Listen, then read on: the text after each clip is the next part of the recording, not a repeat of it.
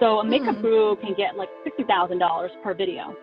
Oh wow! You know, yeah, yeah, it's pretty crazy, pretty insane. So it could go, it could be between ten thousand to maybe a hundred thousand um, dollars, depending on the deal, what they're asking for. Um, sometimes they'll ask. You're listening to the Gangstar Creative Podcast, where we talk and share real strategies, real tactics, and real stories from me and my badass guests to help Gangstar creatives and artists like you thrive in both your business and life. And I'm your host, Devona. I'm an artist, creative entrepreneur, speaker, and best-selling author. Are you ready to annihilate the status quo of the starving artist? If so, let's get it! Hey, Gangstars! I have something super, super exciting to share with you all. And it's that I am gonna give away a $100 and some free lunches. That's right, y'all. Some free food and a 100 bones. So basically, I just want to do something nice for you all since you showed so much love and support during the launch of my podcast. And also, just during stressful and confusing times like these, I honestly just want to give back and spread joy. So I'll be gifting someone $20 worth of lunch every week for the next four weeks. And at the end of the month, I'll be giving away $100 to one of you lucky gangstars that participated. So this week's lunch raffle starts today, May 25th, and it'll end Thursday on May 28th. And I'll announce the winner for the free lunch on Friday, May 29th.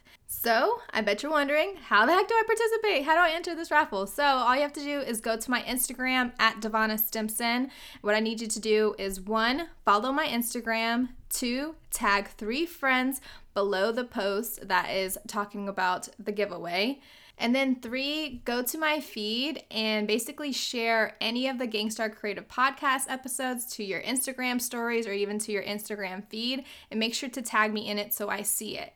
And if you want some extra brownie points and you want to add an extra entry, go ahead and write a review for my podcast on Apple Podcasts, screenshot it, and DM it to me. Again, my Instagram is at Devona Stimpson. And again, all entries will be automatically entered into my final big giveaway of the $100, which will be announced on June 26th. So head over to my Instagram, follow those three easy steps, and good luck, Gangstars! Now that we got all that exciting news out of the way, let's get to this week's episode. So, this week's gangstar is Ann Le, and she made her mark in the YouTube space during the rise of social media in 2009 with over 1.6 million viewers from across the world. Her work has appeared in television and publications such as The Cosmopolitan, Vogue, CoverGirl, HGTV, The Morning Show, The Today Show, Tubefilter, and many more. Aside from creating digital content and working with Fortune 500 brands, she also consulted established and renowned brands like Chanel, HGTV, Disney, and many others on YouTube creation. I'm really excited to share this episode with y'all, even though I'm excited for every episode. But Ann is a really good and dear friend to me, and she's just going to be dropping lots of knowledge bombs and sharing lots of cool things with you guys. So let's go ahead and hop into the episode. All right, Gangstars, I'm super excited for you to hear from a good friend, Ann Le, and she is gonna just share some valuable knowledge bombs I know throughout this episode. Girl, thank you so much for joining me. Yay! Thanks so much for having me on. This is quite exciting. What a project you're working on here. Yeah, I know. It's been going really good. And I've been getting a lot of great feedback from the Gangstar listeners that have been listening so far since the launch of this podcast. And with great help from awesome creatives like yourself, like it, the momentum is just going to keep going. So I'm really thankful cool. to, to have you on a, as a guest today. Thank you. Thank you. I just love this whole idea of getting creatives together and sharing our stories at the same time, like helping each other out, especially in this this world of you know business and being creative. That's just almost like a polarizing thought mm-hmm. and idea that we often battle. Yeah, exactly. And I feel like, you know, a lot of creatives share the story and the craft way more than they share like the business side. And, you know, that's not at fault to anybody because us as creatives typically don't like that side, but mm-hmm. that comes with, you know, the territory. And I feel like more creatives can rise up if um, other successful creatives can share their ins and outs and, you know, mistakes and secrets that, you know, they've taken to get to where they are today. So I'm super excited to dive in and have you share your story and everything. Sweet. Yeah, same here. Okay. yeah. So, first off, just tell our listeners a little bit about yourself. Who is Ann Le and where did you start and where are you today? Take us on a journey. Sure. Jeez, oh, this is always like a loaded question. Is like, I know a little bit about you. and you know, it's funny. I never worked on that elevator speech that people usually talk about. Um, That's okay. Because there's just, you know, there's so much to I don't know, like to start. Um, mm-hmm. So for me, I just kind of like, you know, start off with um, my YouTube, and that's mainly my platform where I kind of like started it at all. Um, so this was kind of back in 2009, you know, when. Um, do you remember what you were doing back in 2009? Girl, I was a senior like, in high school, so. it's so funny because um back into you know during that time like if i was to tell people oh yeah i create videos you know i make videos at home and people would be like what? It's such a weird thing you know? Yeah that such was like when youtube to... was really starting to come out. Yeah so like now now it's like everybody is an influencer and you know when somebody's like oh i'm a social influencer i'm a creator you're just like, oh yeah, wow, another one. But back then in 2009, so this is like a social influencer or calling yourself a creator, um, a YouTube creator or social creator, um, social media creator. Like it, it was very, you know, like it was very unknown. So um, I was kind of like in the tax business at that time with my ex, and I was just like that kind of business. Like I'm a creative person. I like to mm-hmm. exercise my creativity, and I kind of let everything I wanted to do go. Like I went to school for fashion merchandising because I wanted to, um, you know, I wanted to be in the uh, fashion space because I, I love like, you know, making clothing. I also love like uh, the business side of it. Um, you know, getting creative with your personal style.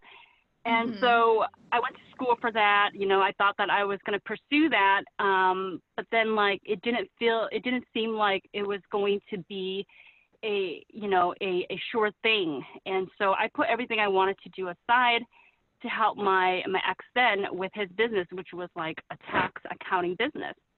Mm-hmm. And, uh, you know, I put my all into it, but I wasn't happy because I couldn't exercise my creativity I was just doing office duties, and then um, right around that time, there was a lot of other stuff going on too.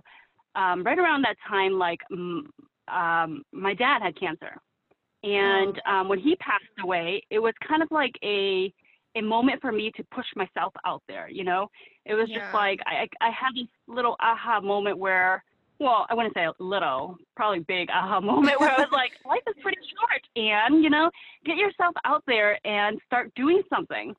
Because I became a very private person. I kind of like suppressed myself into mm-hmm. thinking that um, what I wanted to do wasn't important because it wasn't providing or um, I just altogether I just like believe in the fact that whatever I had to offer was not valuable. And so, you know, because that whole new life aspect of, wow, you know, um, life is short. Do something that you really love. Do something that you really love and enjoy, and you know, don't be afraid to get yourself out there. Um, and during that time, you know, I looked into some of the YouTube videos that were out there, and there were like quite a few uh, YouTubers um, that made videos. And mm-hmm. it was mm-hmm. a, a, crazy concept back then because you're just like, wow, why, why should I put myself out there? Like, yeah. that's a scary thing. Your face out there making a video. That's crazy, you know? And so I went for it. That gave me that push to go for it and give it a try.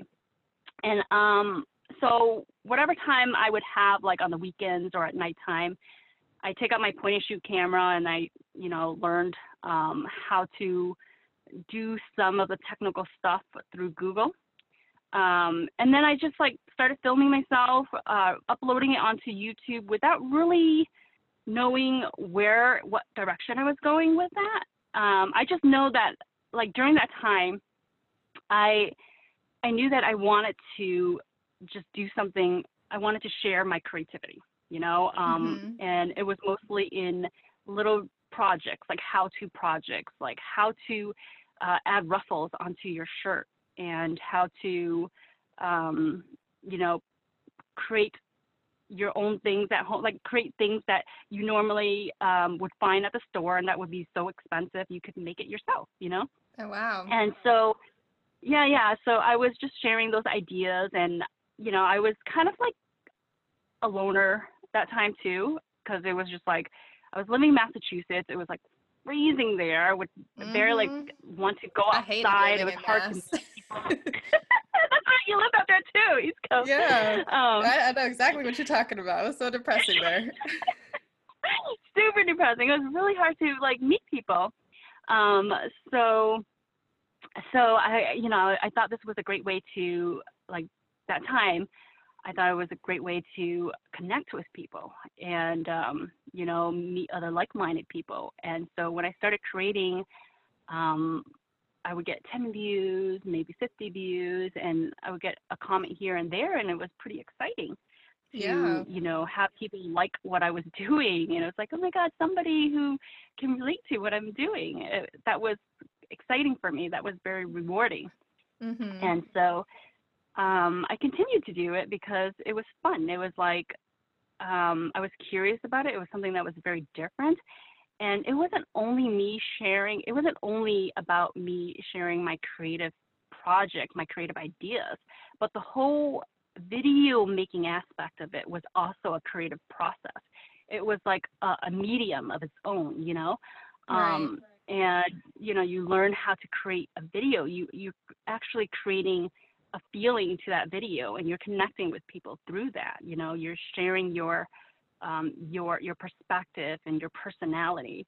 And um, that time, I felt like I didn't have a, my own personality. I didn't have my own, um, you know, brand or my own like um, just persona altogether. It was just like I, I wanted to have a voice for myself because everything I was doing, I was doing for somebody else. Mm-hmm. And um, that was also, it, it really helped me um, become the person that I am today. Um, but going back, like just I started off slowly. It was it wasn't like an overnight thing where I just um, grew my YouTube channel. Right. So I started in 2009, and um, not a lot of people were starting around that time.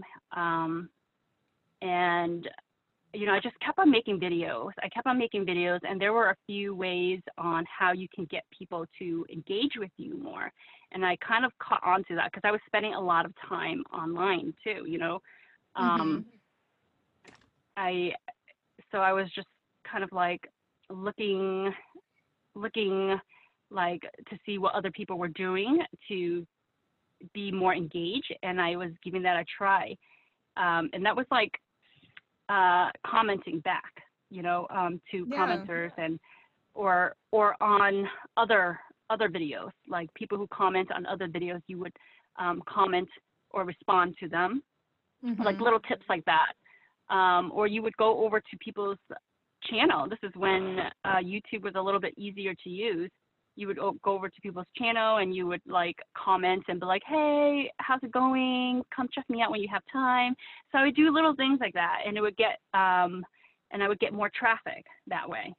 Wow. And cool. so that was kind of fun. Yeah, that was kind of fun for me. And so, um, you know, aside from creating videos, doing, um, making videos, I was building a channel. And um, I, I, just started to learn a little bit about, I, I, think it was more organic back then too. Yeah. On how you can, uh, yeah, yeah, and how you can. It was definitely more organic back then. yeah, because there was nothing. There was nothing like that out there, and even how YouTube like used to look like. It was almost kind of look like a forum with like a video at the top, uh-huh. like the way that YouTube used to look like. You could have like a background and kind of like MySpace in mm-hmm. a sense, but for YouTube. Yeah, yeah, definitely. It was more personable. Now it's just like there's just too much going on. Like all of these social platforms are all trying to do um they're all trying to do the same things and they're just doing too much.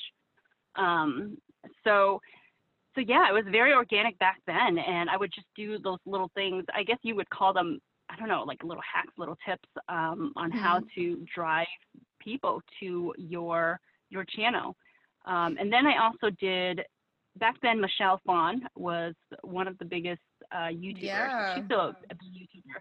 And I made a video, a video response to her video, and it was like a Lady Gaga um, video. And she did a, I think she did a makeup tutorial, which blew up. She went viral because of that. And then I did a response video. I made a Lady Gaga costume. And then um, because of that video, I started gaining more traction and more people um, started watching that video that I tagged um, her Lady Gaga video on. And then let's see, I'm kind of I'm sorry. If, let me know if I'm jumping all over the place because there's just No, so I many moving parts. No, that's good. Um, I, I feel like you're you're taking us on that journey of like, you know, where you started and it sounds like that video Cool. was kind of like that pivotal part in your channel. Yeah. Yeah, it was. So it was just like Lady Gaga was trending back then. Um, I can't believe it, right? Just like God, was she that a long time ago? Dang. I know, right? Um, so she was trending back then, and um, so that video kind of like got some traction through the video response. And then um, what happened? Oh, I kind of picked up on how videos were going viral. I just kind of Mm. like I was just really into it. Like I was just like very curious. I had that curiosity of like, I mean, I, on the side I was creating. I love like the creation process of it. I love the video making process part of it. And then there was a part of me that was just like, what's going on with this YouTube? Like, how can, you know, like, what can I do to grow this? You know, this can get somewhere. This is fun. Mhm. And so I started to pick up like how people were responding and how people were reacting and different uh, little tips that other YouTubers um, that were pretty successful during that time, what they were doing. And so I thought, uh, and so I came up with the idea of like, you know what? I want to make a viral video and see how that would be like. Let me just, um, let me just experiment with this. And viral Right. video back then was just like, um, I guess it had a another meaning of itself. Um, it was more so like, you know, just it just caught on to a wave and it just kind of snowball um, kind of deal. Right. Uh, so I went to the library and I was um, went to the library and I was just going through a bunch of beauty books. Um, and then I came upon this one DIY and it was how to remove blackheads um, from your nose. That's so funny. I and a book you found Yeah, in a library. this is right how ironic um so this was back then when po- pimple popping videos cat videos were like blowing up like those were the viral videos and so i was like you know what this has to do with kind of like you know just it's just weird. And so i was like you know maybe i can make a video out of this make a weird video out of this. And so and i you know like beauty tips were pretty fun back then too. And so what I did, I went home, I took my camera out, I set it up, and um, I bought some non-toxic Elmer's glue, and I I started putting it on my nose. I actually And remember that like at- trend. And so it would dry up like a Biore strip, and then you would peel it like a Biore strip. And um, it that video went crazy. And so that video, I did two viral videos. I forgot. Like I'm just like reliving my reliving these days. I love now. it. Um, yeah, so that video went crazy, like crazy, crazy. And uh, I started like really picking up because of that video. And then another video that also really helped me like just jump from like just you know made my big loop uh, jump was a a hair video. It was like this. Uh, it looks almost like a Dutch braid or something like that, but it was like more of a twist. And Hmm. um, that video did very very well. It was a hairstyle that I made up. Like I don't remember seeing it anywhere else. Um, you know, maybe it's not my original idea, but I I remember like I didn't see this hairstyle anywhere, Right. and I just was playing around with my hair, and I wanted to come up with something original, and so I did that video, and then these two videos just kind of really really helped me. Do you um, remember any of the metrics to those? Like, were you at like a certain number of subscribers, and then after these two videos, you blew up to like an X amount? You know, it wasn't like just a one time thing. Um, I don't remember because like it was it would just it keeps on ha- it just kept on happening throughout the years. you know, Gotcha. okay. like, so it's just like that it was so momentum.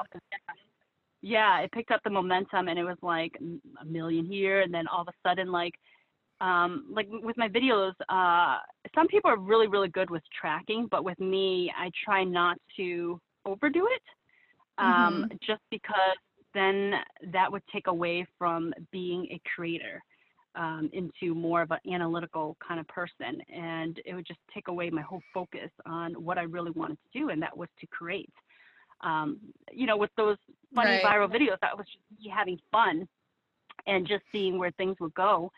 But um, on the back end i just I, I knew that these videos were just doing well and i let them just snowball. And then from there i just like stuck to making videos that i really enjoyed and that i really love.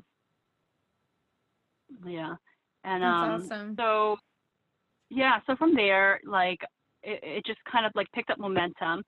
Um, i think i was like 50000 subscribers and then like you know 60000 you know. When i hit my first 10000 i thought that was pretty cool that is Um, pretty cool. then- Shoot.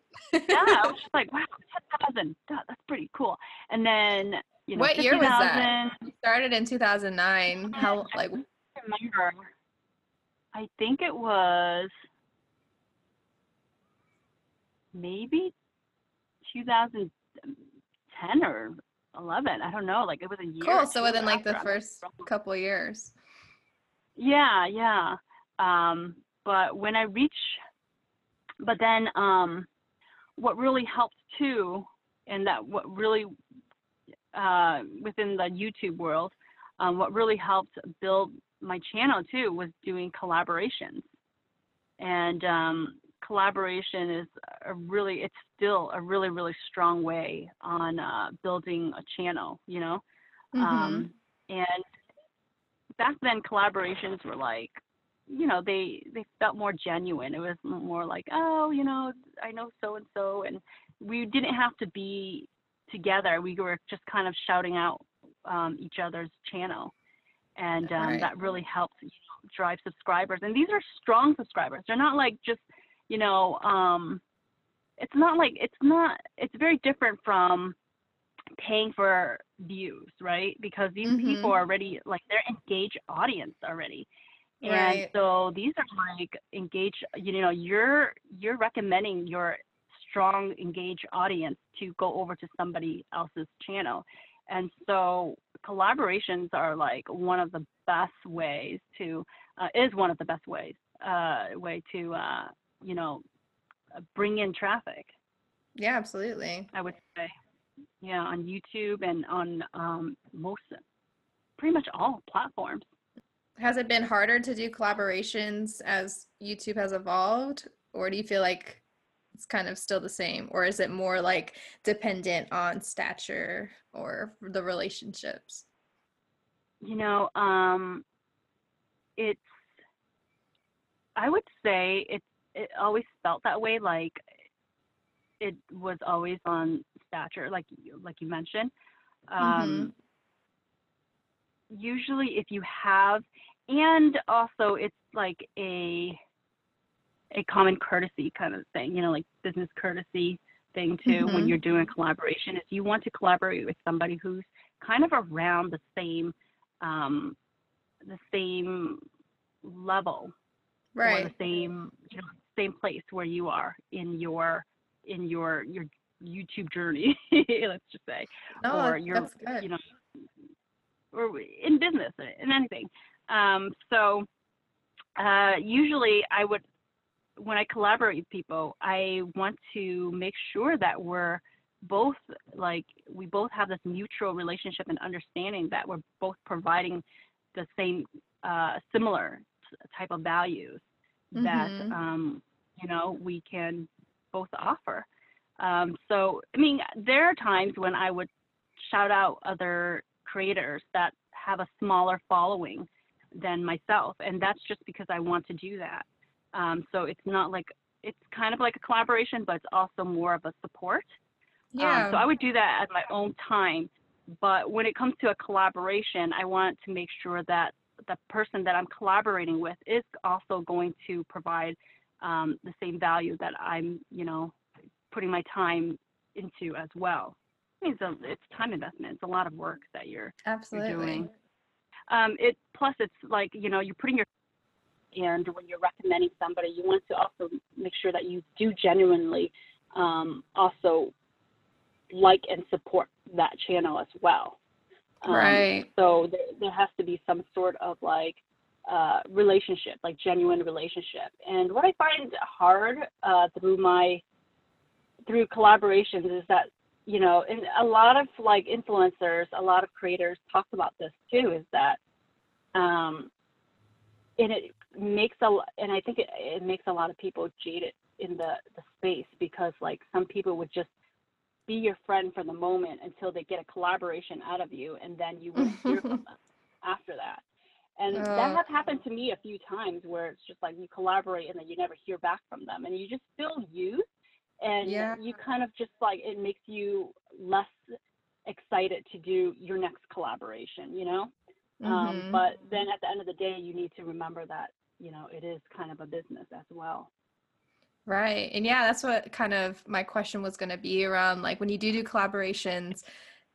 I mean, I'm sure it wasn't like this back in the day, but do you, do you have to like set up contracts or it's just kind of like an email or messaging kind of agreement where it's like, hey, like this is what I bring to the table, this is what you're going to bring to the table. We've got to make sure we do our parts, um, that type of thing, or is it kind of just like, hey, let's collaborate and then like see what happens? Is uh, there like yeah, yeah, it was, yeah, it was it was kind of like a wild west, and I think like now people have have it a little bit more put together, and it all mm-hmm. depends on the person that you're working with because um, you know at the end of the day, most of these creators, content creators, they're you know they're they're a small business, they're like entrepreneurs, and they um, they're figuring out that this is a business, and that's the thing with uh, creative people is that you know we you know we're so focused on being creative that um, with the business side of things we're we're just not that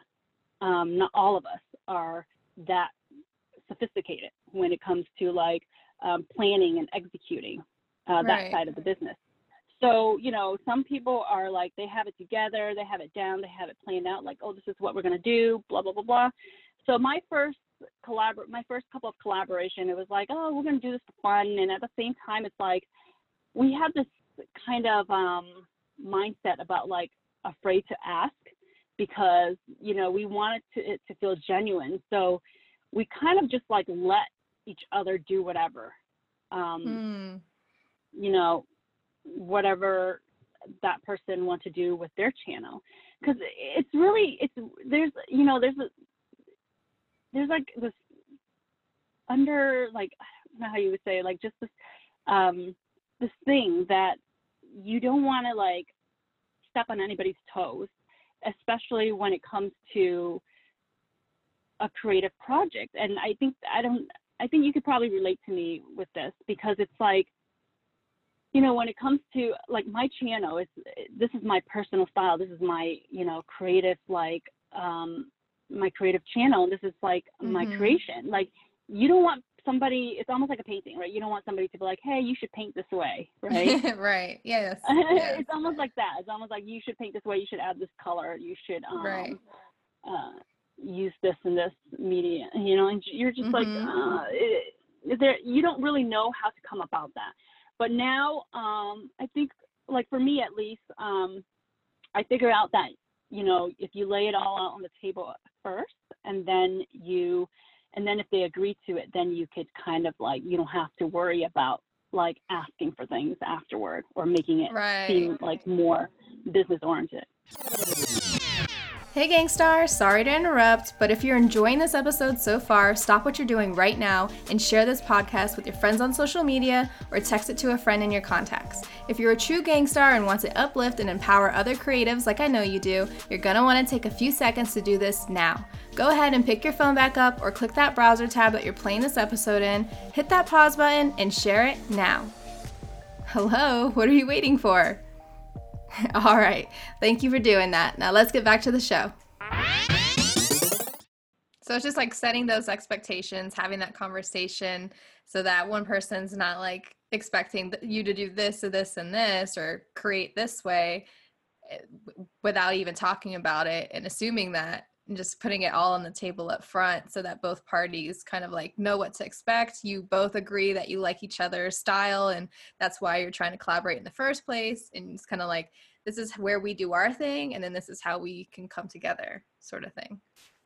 Yeah, yeah, um, yeah. That that is correct. Um, I know that I definitely learned the hard way. Uh, some like and some other people too, like just hearing other creator stories on like bad collabor- collaborations or collaboration gone wrong.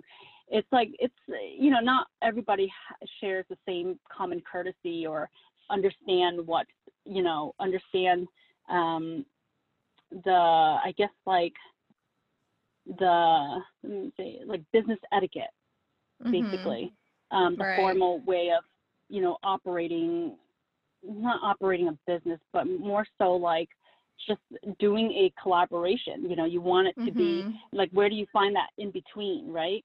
And mm-hmm. so some people would just, you know, they, when you don't ask for stuff, like some people would assume like you're okay with whatever they're doing and they wouldn't, like, they wouldn't give you a strong enough call out, call to action as right. you would to their channel and it's just mm-hmm. like that's mm-hmm. where things can go wrong and then relationships kind of like become salty and um, so it's always good to save your relationship too it's always good to like plan it out talk about it and maybe like do some like google document or something Absolutely. like that to lay out yeah the, yeah lay, lay out all the rules and stuff like that i mean that's what i started having to do because some or a lot of creatives they're just kind of like they're very focused on the creative aspect of things so they're just like mm-hmm. all over the place with like structuring um, a collaboration because that takes some time you know to plan out yeah yeah no that's good because yeah. I, I think it's like one of those things you you learn from that experience and you you come to this collaboration all excited and then you kind of expect you know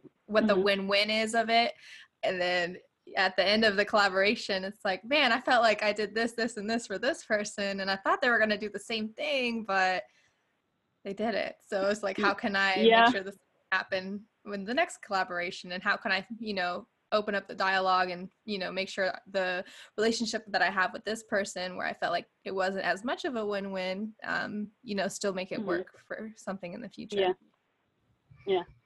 Um, yeah, it is always a tricky situation, especially for creative people as well. Um, especially for create. Sorry, the FedEx uh, FedEx guys just stopped by to drop off my punching bag. I just got it, yay! Um, yay! So I think it's especially tricky for creatives because you know there is there's like that gray line, like like you just you know that that gray area where you're just like hmm, you know, I, I want to say, you know, I want to make this, I want to structure this as best as um, I can with this person when you're working with somebody, but at the same time, I don't want to take away from it being a genuine um, an experience, mm-hmm. a genuine creative experience. I don't know. Have you ever come across a situation like that? Um, where I felt like it wasn't genuine, like people were trying Not to. It wasn't genuine, yeah but like you just feel like you're you're making it too much into a business type of relationship than just like a creative right project. i don't yeah i don't feel like that because at least from my side just because anytime mm-hmm. i do want to work with somebody or collaborate with somebody like i always have genuine intentions like i want to build the relationship i genuinely want to mm-hmm. like have the friendship and of course like you're not going to get along with everybody so sometimes you're just like mm-hmm. oh like that person wasn't like what i thought they were going to be but i think for mm-hmm. me it's just like you know i always go in with good intentions but then i also just know from experience running a business like i have to lay out like the bullet points of like okay here's what i'm going to give out and this is like what we expect each other to give out. That way there's no yeah. um, you know miscommunication or misunderstanding and everybody's happy at the end. I just think it's safer and better that way. Um, and even if like you feel like it's it can be too business like. You can still frame it if you have that relationship like, hey, you know, just want to make sure we're going to have this be like a win-win. So I just created this kind of Google document kind of outlining, you know, what I think would be like a good way to create this foundation for the collaboration. You know, if you feel like you want to take something out or add something to it, kind of like kind of like a, a contractor agreement, but not as formal. And then they just kind of make it more uh, collaborative in that way too. So for yeah. me, like I still feel like I have to make sure I save myself at the end of the day because I've done so many yeah. things where it's just like that was just such a waste of time or like i expected something for that person to do but then they didn't do it and it's just like if i would have just did this instead then i probably would have like saved myself from that happening yeah know? so so it sounded like you kind of learned the hard way at some mm-hmm. point in mm-hmm. your you know creative like uh um endeavors as well. I mean yeah that was something that i learned uh was to how to work with other creatives. And um, I definitely would recommend anybody out there, you know, thinking about, you know, uh, collaboration uh, or anything like that is to make sure to don't be afraid to structure it and lay out, you know, all the rules, the fine lines of how this collaboration, um, how you would like to see this collaboration, and then from there work together on like what you can, you know, put in or take out on that Google document you know, yeah. um, as far as what you guys can agree on together. But don't come about it in a way that's like super. Like I worked with this one YouTube channel, and um, she approached me to do this collaboration. It was like really. I was excited about it, and um, I like the fact that she was very organized, and we, you know, we got uh, a lot of the ideas and things structured before working on the video, but then it got to the point where I felt like she was just controlling the project, and right. I, I, felt yeah, like that you don't want to do that. Right yeah, like controlling the project, like oh no, you should do this on your channel, and it's like no, I think you should respect me and let me do what I want to do creatively on my channel, but at the same time, like I, uh, you know, at the same time, we should. It's a collaboration. We should both be happy with, you know and I think mm-hmm. that's crossing the line when people become a little bit too bossy. And that's something to be a little bit aware about. Um, make sure that you're not being that person that's like overly um, trying to micromanage everything. Yeah, absolutely. Mm-hmm. So we've we've dived yeah. deep into a lot of like collaborating with other creatives and like everybody growing together from that level. What is it like collaborating with the big brands? You've worked with so many big brands out there oh, yeah. that you obviously have a ton of experience and knowledge of what, you know, a brand deal should look like how obviously i'm sure you've learned a lot about how to obviously make it work for both partners in that so what does that even look like working with um, top level brands as a content creator yeah, for sure. Um, that's a great question. And um, so I, I, also want to kind of like go back into to how I grew because I felt like I was kind of all over the place at the beginning. Um, yeah, go ahead. Or I kind of lost, like I kind of got sidetracked. Um, so, so with collaboration, that really helped my channel as well. So with the with the viral videos, with the interaction, um, engagement, and then doing collaboration i, I went to I, I, got to build my channel to 500000 um, subscribers um, and i believe that was around 2011 or something like that. That's amazing. 2011 2012 something like that. It, it took me a few years to get there. And i was like wow this is pretty cool but it wasn't as impactful as my first 10000 Mm. Um, to be honest, it's so weird, right? Isn't that weird? Yeah. Like it's huge, like like half a million. It's like, but for some reason, my first ten thousand was more impactful than my first five hundred. And so um, when I reached my first five hundred thousand subscribers, and during that time, like I think it was around 2012, 2011, 2012 a lot of brands weren't really open or receptive to like um, hmm. influencers or YouTubers or online social media. Like that to them is just like uh, a different, uh, you know, alien. Like it's just yeah. weird. And so they didn't quite grasp it. But my first brand deal was, I remember it was like with Old Navy. And um, it was a, sick. yeah, yeah.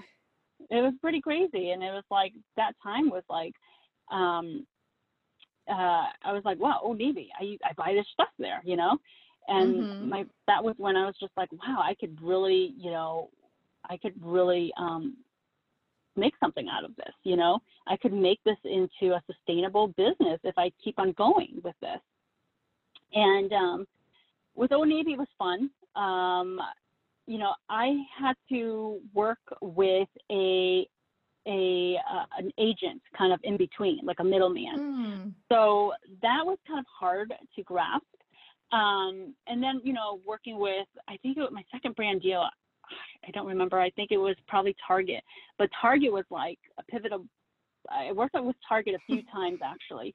And because I spent so much money there, I was like, whoa, like now I'm getting paid by Target. Yeah. Freaking cool.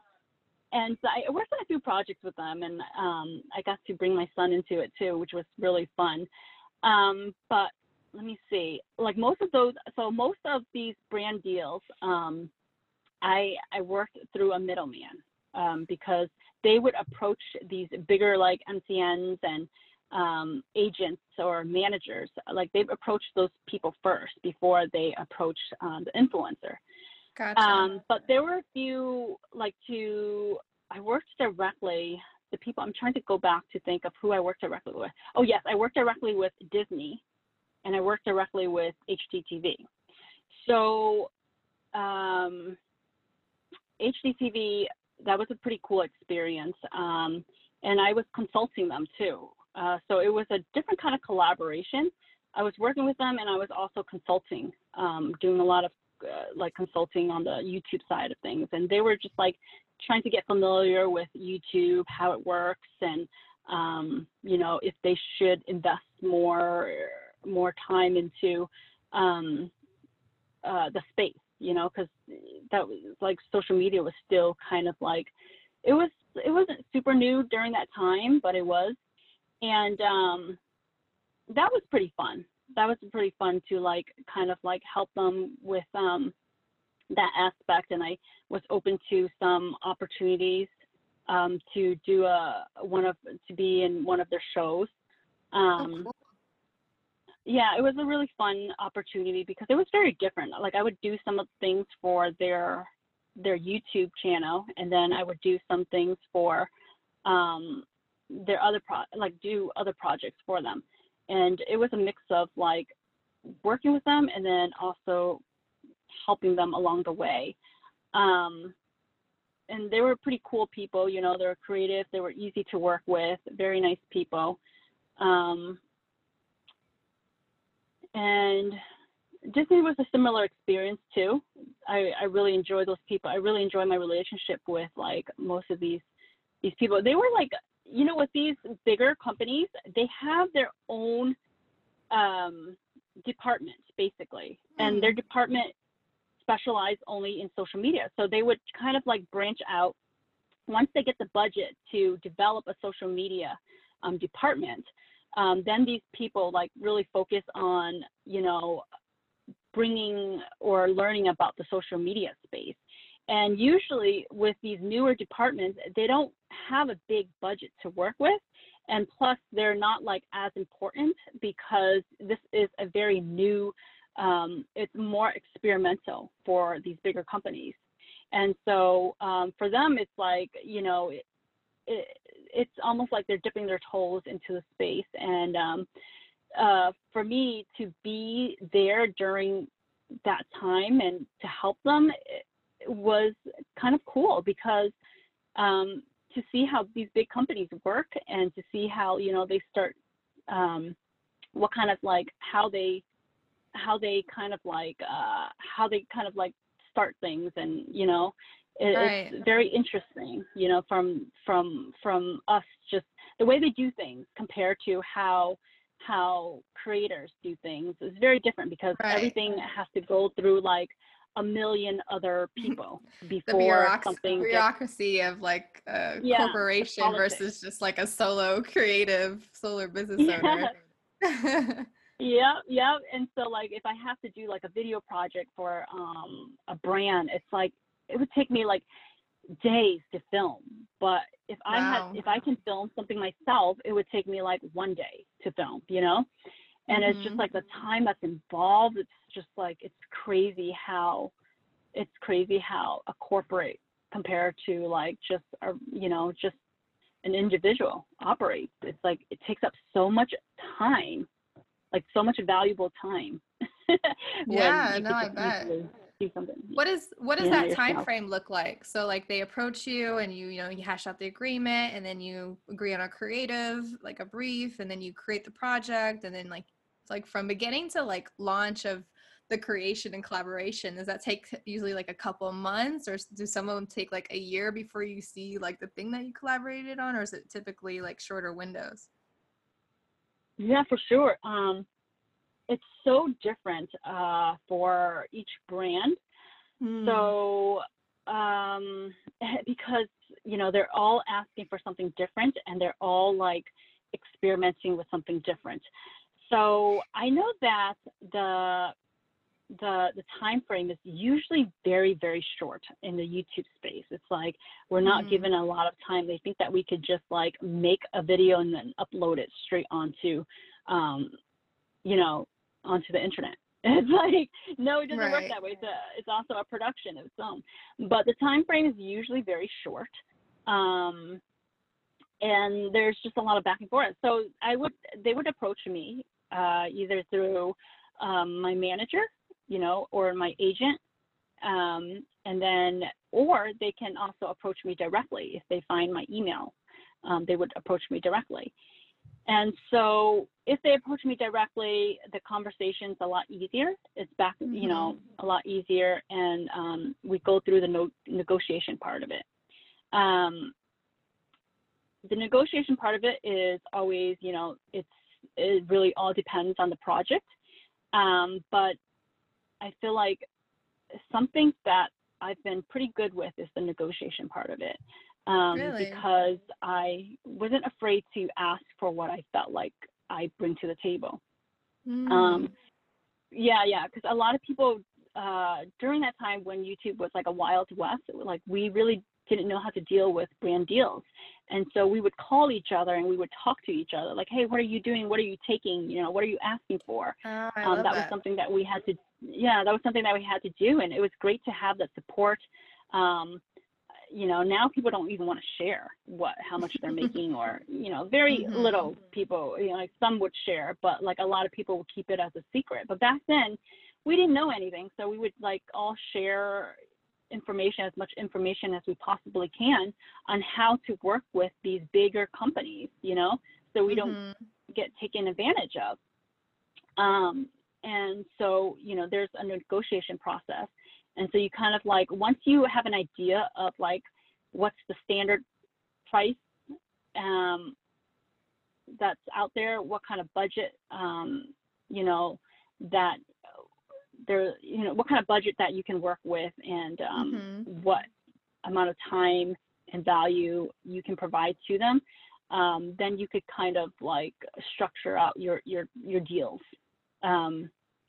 And after the negotiation process, that's when you know things start to happen. Whether if they they have their own film crew, usually they have their own film crew. It's like a headache process because Oh, you're wow. you're letting go a lot of your creative, and you're allowing the like I I done a mix of projects where the company have their own film crew and my viewers reacted in a more negative way towards that than me Oh, filming man. and editing my own stuff.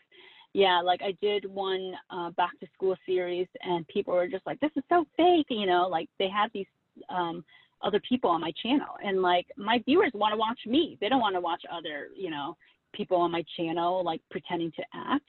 And so I got more negative feedback um, from that compared to me just making a video that I, you know, just from my perspective, from my point of view, um, from my creative, uh, creative, uh, you know, outlook.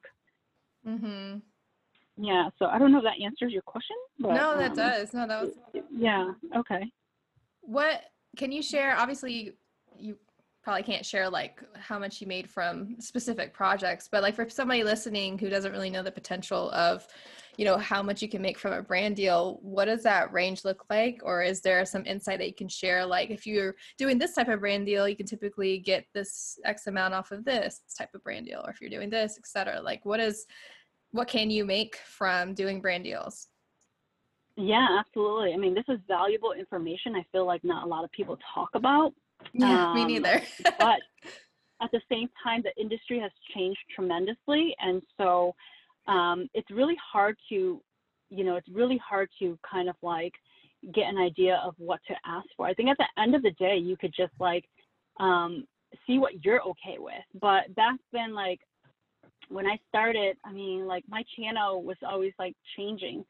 Um, but people base a lot on subscribers and views. And like when I was really active on my channel, um, and my views were pretty strong, it's really hard to tell too, because some videos would take off and some videos wouldn't.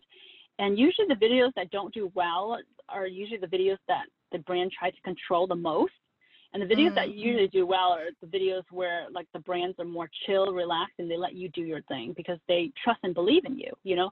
Mm-hmm. So um, I'm kind of getting sidetracked on what makes a successful brand deal. you know, I feel like this is important too, and it goes, you know, it goes hand in hand with what um, your question, uh, with your question. Um, so to get a successful brand deal, you know, the brand usually should do their research and see, you know, uh, what kind of influencer, what kind of creator uh, resonate with their brands first. Mm. And then when they reach out to that creator, you know, they should come with an amount of trust trust that you know this creator is going to represent their brand in the way that they want. You know um, they should ask if they're trying to sell something or if they're trying to just raise awareness on their brand. Mm. um, so yeah usually some brand deals they want you to sell stuff and they want to see you know a return on investment and other um, brands they just want to raise more awareness on something that's new and that's coming out. Um, so um, usually, a successful brand deal is when the the brand believes in the creator and let the creator just like allow the creator to um, share their share their brand through their point of view, share the brand through their point of view, um, and that's usually the best way to do it because I mean, first of all, that's why they're coming to us is because we're sharing it through uh, our point of view. You know, it's not like a commercial. Mm-hmm. It's not like something that's um, that that's scripted. Um, and so when they try to take control of you know the overall creative um, of the the video, that's when it becomes it becomes too fake and not genuine and and that's when people can just read through it and they would just feel like oh this is just a scripted kind of like video it doesn't feel real um, right. Those videos don't do well. So um, it really depends on that for a a good con- for to see a successful campaign. But mm-hmm. going back to um, what you were saying, uh, brands can you know I'm trying to find a mark because back then when you were doing videos between 100,000 to 200,000 views, you can get between in the world of YouTube, I don't know about Instagram. Um, mm-hmm. You get around ten thousand dollars or more. You know. Oh wow. Um, yeah. So uh, some YouTubers are pretty open about their videos. Um, the girls that would make like uh, views around 300,000 to 600,000 views per video, the makeup girls, makeup, actually the makeup industry, they make better brand deals. Like gamers who get like, let's say almost a million views, right? They probably won't yeah. get paid as much as a makeup guru. So a makeup mm. guru can get like sixty thousand dollars per video. Oh wow! You know, yeah, yeah, it's pretty crazy. It's pretty insane. So it could go. It could be between ten thousand to maybe a hundred thousand dollars, um, depending on the deal, what they're asking for. Um, sometimes they'll ask for, you know, a round of socials, like, oh, we want, you know, two Instagram posts. We want, um, uh, you know, Instagram stories. We want uh, one post on Facebook. We want two tweets or something like that, you know? Mm-hmm. Um, so it really depends on how they structure the deals too. Um, right. But back then, deals were pretty good. And I would have to say now they're not, based on what I've been like hearing. Um, probably the makeup makeup YouTubers are probably doing still doing well. Just because the makeup industries and you know it's just the beauty industry is like um, they have money basically. Um, mm-hmm. Um, they have that kind of budget. But because these beauty brands, they uh, they kind of like these beauty brands are already established. Like they start establishing their own um, their own social media accounts, so they don't really need to pay that budget anymore. And the fact gotcha. that now a lot of influencers are just taking whatever, that kind of ruins the. It kind oh. of it kind of like takes away from um, dilutes the power like, that the pot. yeah, yeah, and it's just like you know, like it's almost like there's no union, right? Mm-hmm. So it's almost it's still like a wild west out there where um, some people would just take whatever. And um, of course, like as a business, you want to look for these micro influencers that would take less than um, these bigger uh, influencers. Or right. um, so so now people are taking deals that are next to nothing, and that's just um, so it, it's really hard to say like how much people are making now and how much you can yeah. ask for because it's just a wild there's no union or anything like that there's like it's just a wild a wild place out there.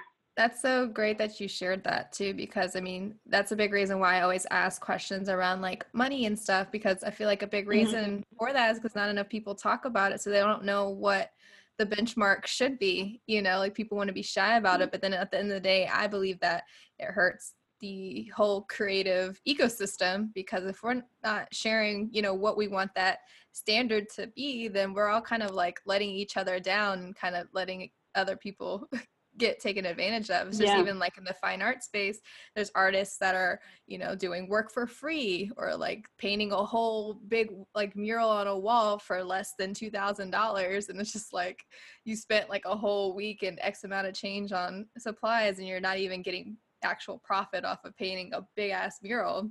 And it's just like it's because yeah. people don't really know what to charge and you're just learning from experience. So I think it's it's good that yeah. you kind of shed light on that. Absolutely. I mean, like that happens so much. Uh, there were a few times, um, quite many times, I would turn down deals because I feel like they were just taking advantage. You know, they mm-hmm. although like the money seems good, but they were just asking for, you know, they're just asking for me to kind of, um, you know, because also when you are the cre- the creative, like you're putting your face out there, you're putting your name out there too that's yeah. going to be that your this is your brand that you're putting out there. And when you're just selling yourself you know you're selling yourself to these companies you have to know what you're going to get yourself into because this can ruin you. And it can um you like all like for me it took me all this year to earn the trust of my viewers. Like do i really want is this money worth it for me to kind of lose their trust you know? Right. Um so you sometimes the money can look good, but you know what they're asking for is, can be very unreasonable, and or sometimes like is the time worth it? You know, um, mm-hmm. like you say, you, they'll just pay next to nothing. Or some people think like, and companies do this a lot too. Um, big brands do this a lot too. It's like, oh, we want to have a long term relationship with you. Like they'll bring up that bullshit, right? and it's like, oh, we want to have a long term relationship with you and we want to work with you. And then they ask for nothing. And you're just going to be like, you're like, oh, this is great for my portfolio, right? Like, oh my God, I, I get to say that I'm working for this big brand. And that's when you have to kind of like weigh out the option. I mean, maybe that makes sense for you. Like when you're starting out and when you're not making a lot of brand deals, maybe mm-hmm. it, it will be good for you to do things for free or do things for less. So that way you can right. build that portfolio. Mm-hmm. But if you know your worth, like kind of have an idea of where you're at um, and your reputation, the reputation that you want to set for yourself, um, and the time that, you know, like if, if they want to pay you next to nothing for a project, um, and this is like a well-known com- uh, well-known brand like do you really want that for the portfolio or can you invest this time into another project that um, will have a better effect for you in the long term? Or you know it's just a lot yeah. of things that you have to consider a lot of moving parts. No i love that. I think that's that's really good insight on on on that topic. Do you have like do you have or try to have like a certain different types of streams of income for your creative business? I know like you obviously have your YouTube videos, so you have like your ads, you have your brand deals, you have a product, your Creative Minds Journal. If everybody listening mm-hmm. should definitely get themselves one because um, it's really dope. Um, and then I just oh, saw that you. you're creating like uh, co-creative minds where you have some like printoutables something looks like a project you have been recently working on so that's like another stream of income um, what does that look like for your creative business? Yeah. So my stream of income used to come from, you know, the monetization, um, which wasn't like the main stream of income. It's like, you know, from the views and all that kind of stuff. But mm-hmm. we all know how unreliable that is now with like the change in algorithm that could change overnight. And right. um, I'm less active on my social media. I actually just stopped everything um, during this quarantine, like, a, well, a week or two ago. I just kind of like stopped all my social media. Um, and like I made most of my income from brand deals. And, um, you know, I am not rushing into anything. Like the Creative Minds was more of a passion project for me. Mm. And so that's something that I have on the side and that I'm evolving it into the co-creativeminds.com. That's the site that you saw. So I'm working on that. But um, I, you know, like as far as like having a a, a plan to create like other sources of income, I don't have a good answer for that because um, I'm not doing that. mm-hmm. I I am lucky that I'm very fortunate that I can take a break, and that's what I'm kind of doing now is like allowing myself to slow down because I've always been that person that's like doing one big project after another or handling like many big projects at the same time, and I have that point of burnt out, and I experienced that and uh, you know to the point where I was in a hospital for three days, three nights. Mm. Um, so, you know, I I'm at a point in my life where I'm allowing myself to slow down and be okay with that because it's so hard when you're like that person that's like always um, or you're trained to always think that you need to like have the next big thing waiting while you're working right. on one big thing, you know? And mm-hmm. so I'm actually allowing myself to slow down so that way um, something that feels more authentic and real can come through again because that was when whenever like when my YouTube um, picked up my YouTube channel, my social whole social media presence, when that became big, like I was at a place that was like at a place of like just pure just curiosity and enjoyment. I wanted to just like do this for fun. And then once it became like something that was like a business where it's like, oh my God, I have to like, um, you know, pump and grind like every freaking day. it was like that took away from like that mindset of creating. And yeah. so I want to get back there so that way it can have a better effect on me for the long term um, instead of feeling like I need to jump into the next big project. So I don't really have an answer for anybody who's looking for, you know, to build income on the side. Um, my best answer is just like if, you know, if you start from a place of like, um, like a place that's genuine and that's place where from curiosity, you know, that's where you can get fully creative and that's where you can um, put out the best that you can possibly put out, like the best project, the pro- best ideas, you know, whatever you're working mm-hmm. on. Oh no, mm-hmm. I think that's that's a great insight on on that, and I think you you gave a lot of value in that. I mean, just hearing you know how you do make money and then how you kind of saw that all right i'm working too hard i need to focus on myself because i feel like every every creative and every entrepreneur honestly kind of hits that peak if not multiple times throughout their entrepreneurial journey yeah. you have all these highs, but when you hit those lows, it's like, whoa, like why am I letting my yeah. health, you know, get, you know, uh, hurt from this? Why am I letting my relationships get hurt from this? Most, most importantly, my peace of mind. Mm-hmm. you always have to have yeah. like, you know, that pause and break to really reflect and work on yourself because if you're not focused on yourself and your life during times like that, then you can't really give the best of yourself to the world and your audience and the, to those people who are closest to you. So I think that's just as important. Oh yeah, absolutely. I mean, they say that creativity comes from um, your right brain. And usually, your right brain is your more conscious side of your brain. And whenever we're exercising that conscious um, side, that's like our flow side. Um, and whenever you feel like what I, what I come to notice when I was working on Creative Mind is that when people get stuck is because we're exercising too much of that analytical side, which is the left side. And that's why we're always like torn between like our thoughts and how we really feel, our instinct.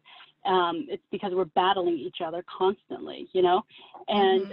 to tap back into that creative side, you need to quiet down like that thought process. I mean, you can't shut it off, but you could quiet it down in order to get back into the flow of things and um, you know having a creative you know being able to exercise as a creative being able to exercise your creative side is such a blessing because you know that's when you could give your mind a break and really tap into being more conscious being more in the moment and um just kind of like living you know in the present yeah. moment of like creating and uh, that, that's a beautiful gift that we're given. A lot of people have a hard time like everybody can be creative but people just have really really hard time like um, finding that balance between like left and right brain thinking.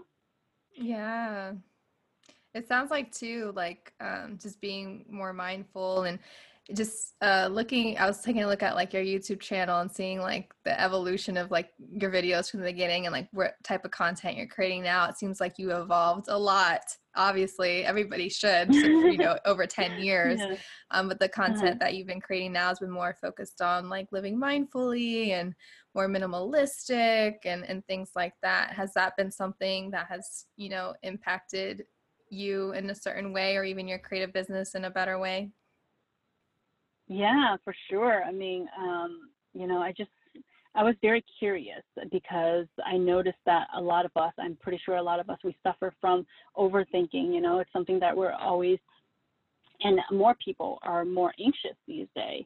And and that was something that happened to me when I started to just allow myself to always be busy. I was just like always constantly more anxious, and that made me less of a creative person that made me less like able to flow with my projects. Like I always felt stuck. I always felt like I was getting nowhere. I was like, where is this? Where's this motivation? Where's this inspiration now? You know, mm-hmm. because I was like allowing myself to overthink and getting anxiety over something that haven't happened yet. And that's basically what anxiety is. We always get stuck in this this left brain of thinking of like, oh my God, uh, like what, what's the future going to look like for me? You know.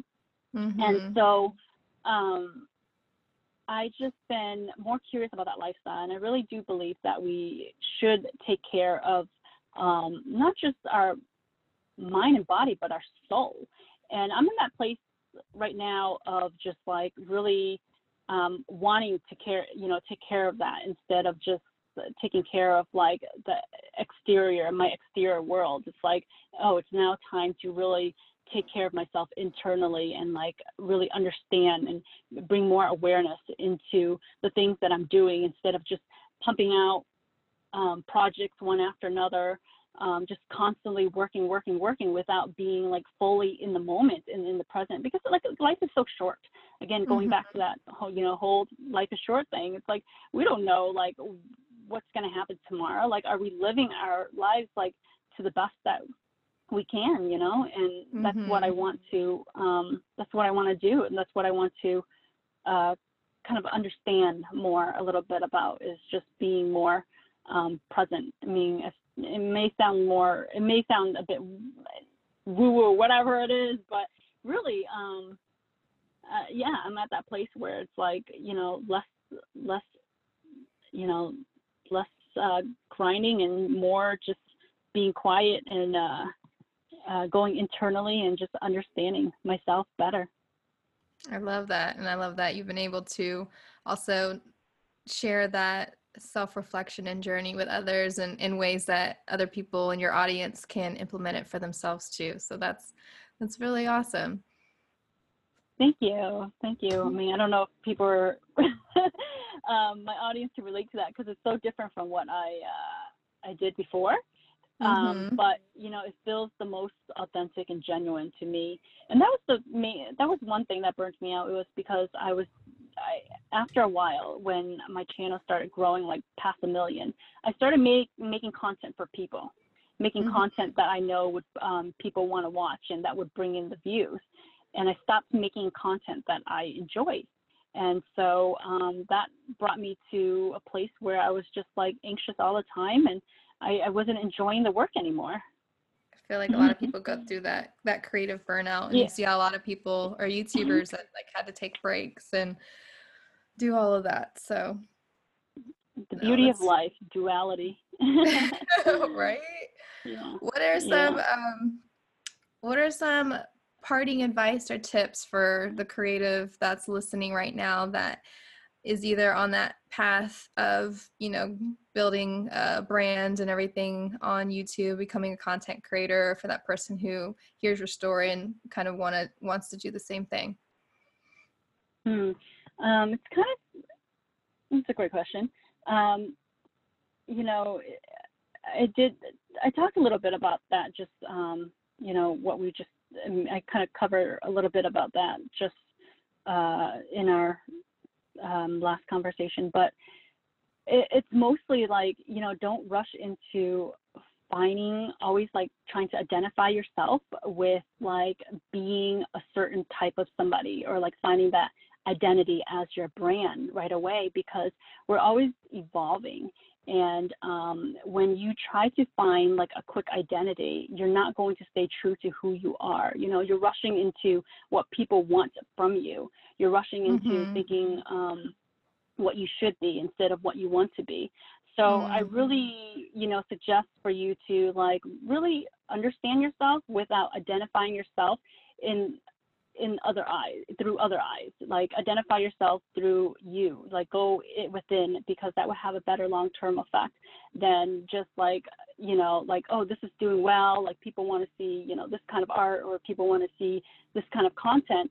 And if you do that yes that may work but it's not going to work for a long time. And that's going to put you in a place of like uh, feeling lost again and confused you know? If you do it Mhm. do things slowly. Take your time. Like that's going to give you the best results um, if you don't just like rush into projects if you don't just rush into finding who you need to be in this like fast going um, fast going world Mm, that's that's really good. And do you have any um any like like the top two or three things that they could be doing right now as they're obviously taking in what you just said about, you know, finding themselves and figuring that out, but also um I don't know, growing their audience or their views or c- connecting with their audience. It sounds like you're really good at that as well. Um, just any uh, tactics top t- top two to three things that they could be doing to help grow their brand. I would say if you really, really want to, if you're like midway growing your brand, you're excited about this, you know, um, Mm-hmm. I would say have a library of things, you know, don't just like start throwing things out there. Like have a library of like content that you want to um, represent, that you want to show, that you want to share. Don't just like throw it out there. Um, and and when you have that library of content, you know, you, you should know how you want to execute this. Um, a lot of creators, including myself in the past, um, uh, we tend to just like, you know, take a photo here, take a photo there, post it one day, next day, and it's just like, it's just kind of like, uh, you know, we go when, we, you know, we'll just do something as we feel like it. And um, that's not how social media works anymore. It's all about content. So if you want to get into this space, then you have to make sure that you have enough content. Um, so plan out like three months the minimum of Oh, wow. uh, fresh content. What is it? I said, "Oh wow." Oh yeah, yeah, about three months minimum. And you don't want to just like if you want to do really really well, you don't post just like once a day. You want to post like three times a day because it's all about content now. And you have to make sure that you have enough because every social media platform wants you to use all of their um, their products. So like yeah. for instance, on Instagram, they want you to use Insta Story. They want you to use live Instagram, and not only just live for five minutes. They want you to be on there for the minimum of 30 minutes. So be prepared to have Mm. things to talk about. They want you to, um, you know, they want you to post uh, video not just video, but they want you to post also Instagram TV. You know, like they want you to they want you to use everything that their platform can provide um, providing. Um, same with Facebook. You know, if you want to do good, you have to use all of the products. Um, same with YouTube. You want to do good, you have to use all of the products. Like that's basically kind of like um, the plan of action. If you want to grow, you have to be ready to have that kind of like manpower to pump out all this content and be engaged with every single one of their products. No, that's good. I'd love to add to that too, based off of what you shared in yeah. your story, like how you started out. I can tell you're very observant and you did like a lot of reverse engineering of like what other YouTubers were doing or people like were doing in the community. Um, that really helped you, I felt like, grow your brands and your community. And I feel like a lot of people, a lot of creatives don't do that. They kind of just want to be creative and like just put create and put things out there. So I think it's cool, you know, like yeah. having to plan, making sure you have enough content, making sure you're, you know, diversing yourself on the platforms, but then also just reverse engineering and being observant of like what other people are doing that kind of are where you want to be or are doing like seeing some success or virality in whatever their content is and seeing how you can kind of use pieces of that to um, build your brand and your success. Yeah for sure. Um, i you know i don't like i you know i gone to a lot of these um, meetings and these are the things that i've learned about from talking to people and also talking to the staff members you know um, mm. um, that works for these platforms I don't do these like I don't like practice these steps myself, although um, I have seen them proven to be, you know, well success for many channels. Mm-hmm. Just because for my personal, where I am personally in my personal journey, that's not my, that's, you know, that's not my main, um, that's, it's not my main thing right now, you know? Um, mm-hmm. But if you want to make that as part of like who you're going to be and you know if you want to invest that time into it. Um, that's where it's it's at. But at the same time you also want to uh, kind of like make sure that it's coming from a place of like being a genuine person. You're not going to put out this character um, because that's not going to have a lasting effect for the long mm. run for sure no, that's that's so good, girl. Thank you for sharing all of this. I have to ask you, like, what what's next for you? I know you said that. Um, I, well, I saw that you were working on like the co-creative minds. If you want to share on that, or yeah. if there's any other exciting things that listeners can look forward to seeing from you. What, what yeah, that sure. Like? So co-creative yeah, so um, thank you. Co-creativeminds.com uh, is just a website that I have been working on. It's more of a passion project. It's an evolution of Creative Minds project. Um, so Creative Minds is a, a, journal that I designed, and it was a passion project of mine uh, during, you know, my YouTube days. Um, I worked on it because uh, journaling was just so fun for me. It helped me just slow down and kind of like go back within and calm my mind and understand about my my mindset a little bit more. And mm-hmm. um, the way that I design Creative Minds Journal is so that way people can understand between their creative mind thinking and their um, analytical uh, way of thinking, and um, how you know they can find that balance between the two. Um, so I, you know, after doing it for uh, the last year, I just learned that you know product like physical products it's just something that I personally just do not enjoy doing. um, so I evolved that into something that anybody can do that's more accessible.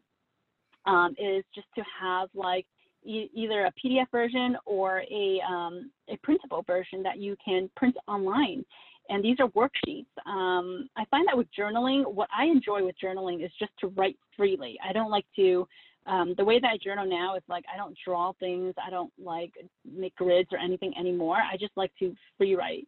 And, um, but I do enjoy worksheets, and I feel work like worksheets will help uh, people a lot with different ways on how to just let go of that, um, let go of that, you know, that uh, that analytical side, you know, that mm-hmm. overthinker, and just allow their allow themselves to like flow a little bit better. And so I'm working on these worksheets on co-creativeminds.com so that way people can like enjoy that part of like um, awareness and uh, mindfulness. That's, so that's really cool. These are like passion projects. Um, they're fun. I want to make sure that I enjoy doing this. Um, and maybe it will bring me to my next big project. But something that I'm learning to do too um, is to slow down. like I mentioned earlier, yeah. to just slow down. Um, and that's my main focus is just to learn how to be okay with slowing down. Oh, I love that girl. Thank you so much for sharing all your wisdom you. and your story. Like this was so this awesome. So I'm gonna have uh-huh. all your links and everything in the show description and on the website. Um, but yeah, thank you so much, girl. Thank you, Devona. if you enjoyed this episode, please subscribe, listen to a couple more episodes, and share it with a fellow Gangstar creative. I would also be forever grateful if you left a review letting me know what you loved and what you'd like to hear more of. And as a thank you for leaving me a review, I'll gift you both my 10 ways to create a Gangstar brand PDF and 5 ways to boost your online sales PDFs. Just screenshot your review and DM me the picture on Instagram at Devona Stimpson, and I'll send it right over to you. Until next time, cheers to annihilating the status quo of the starving artist.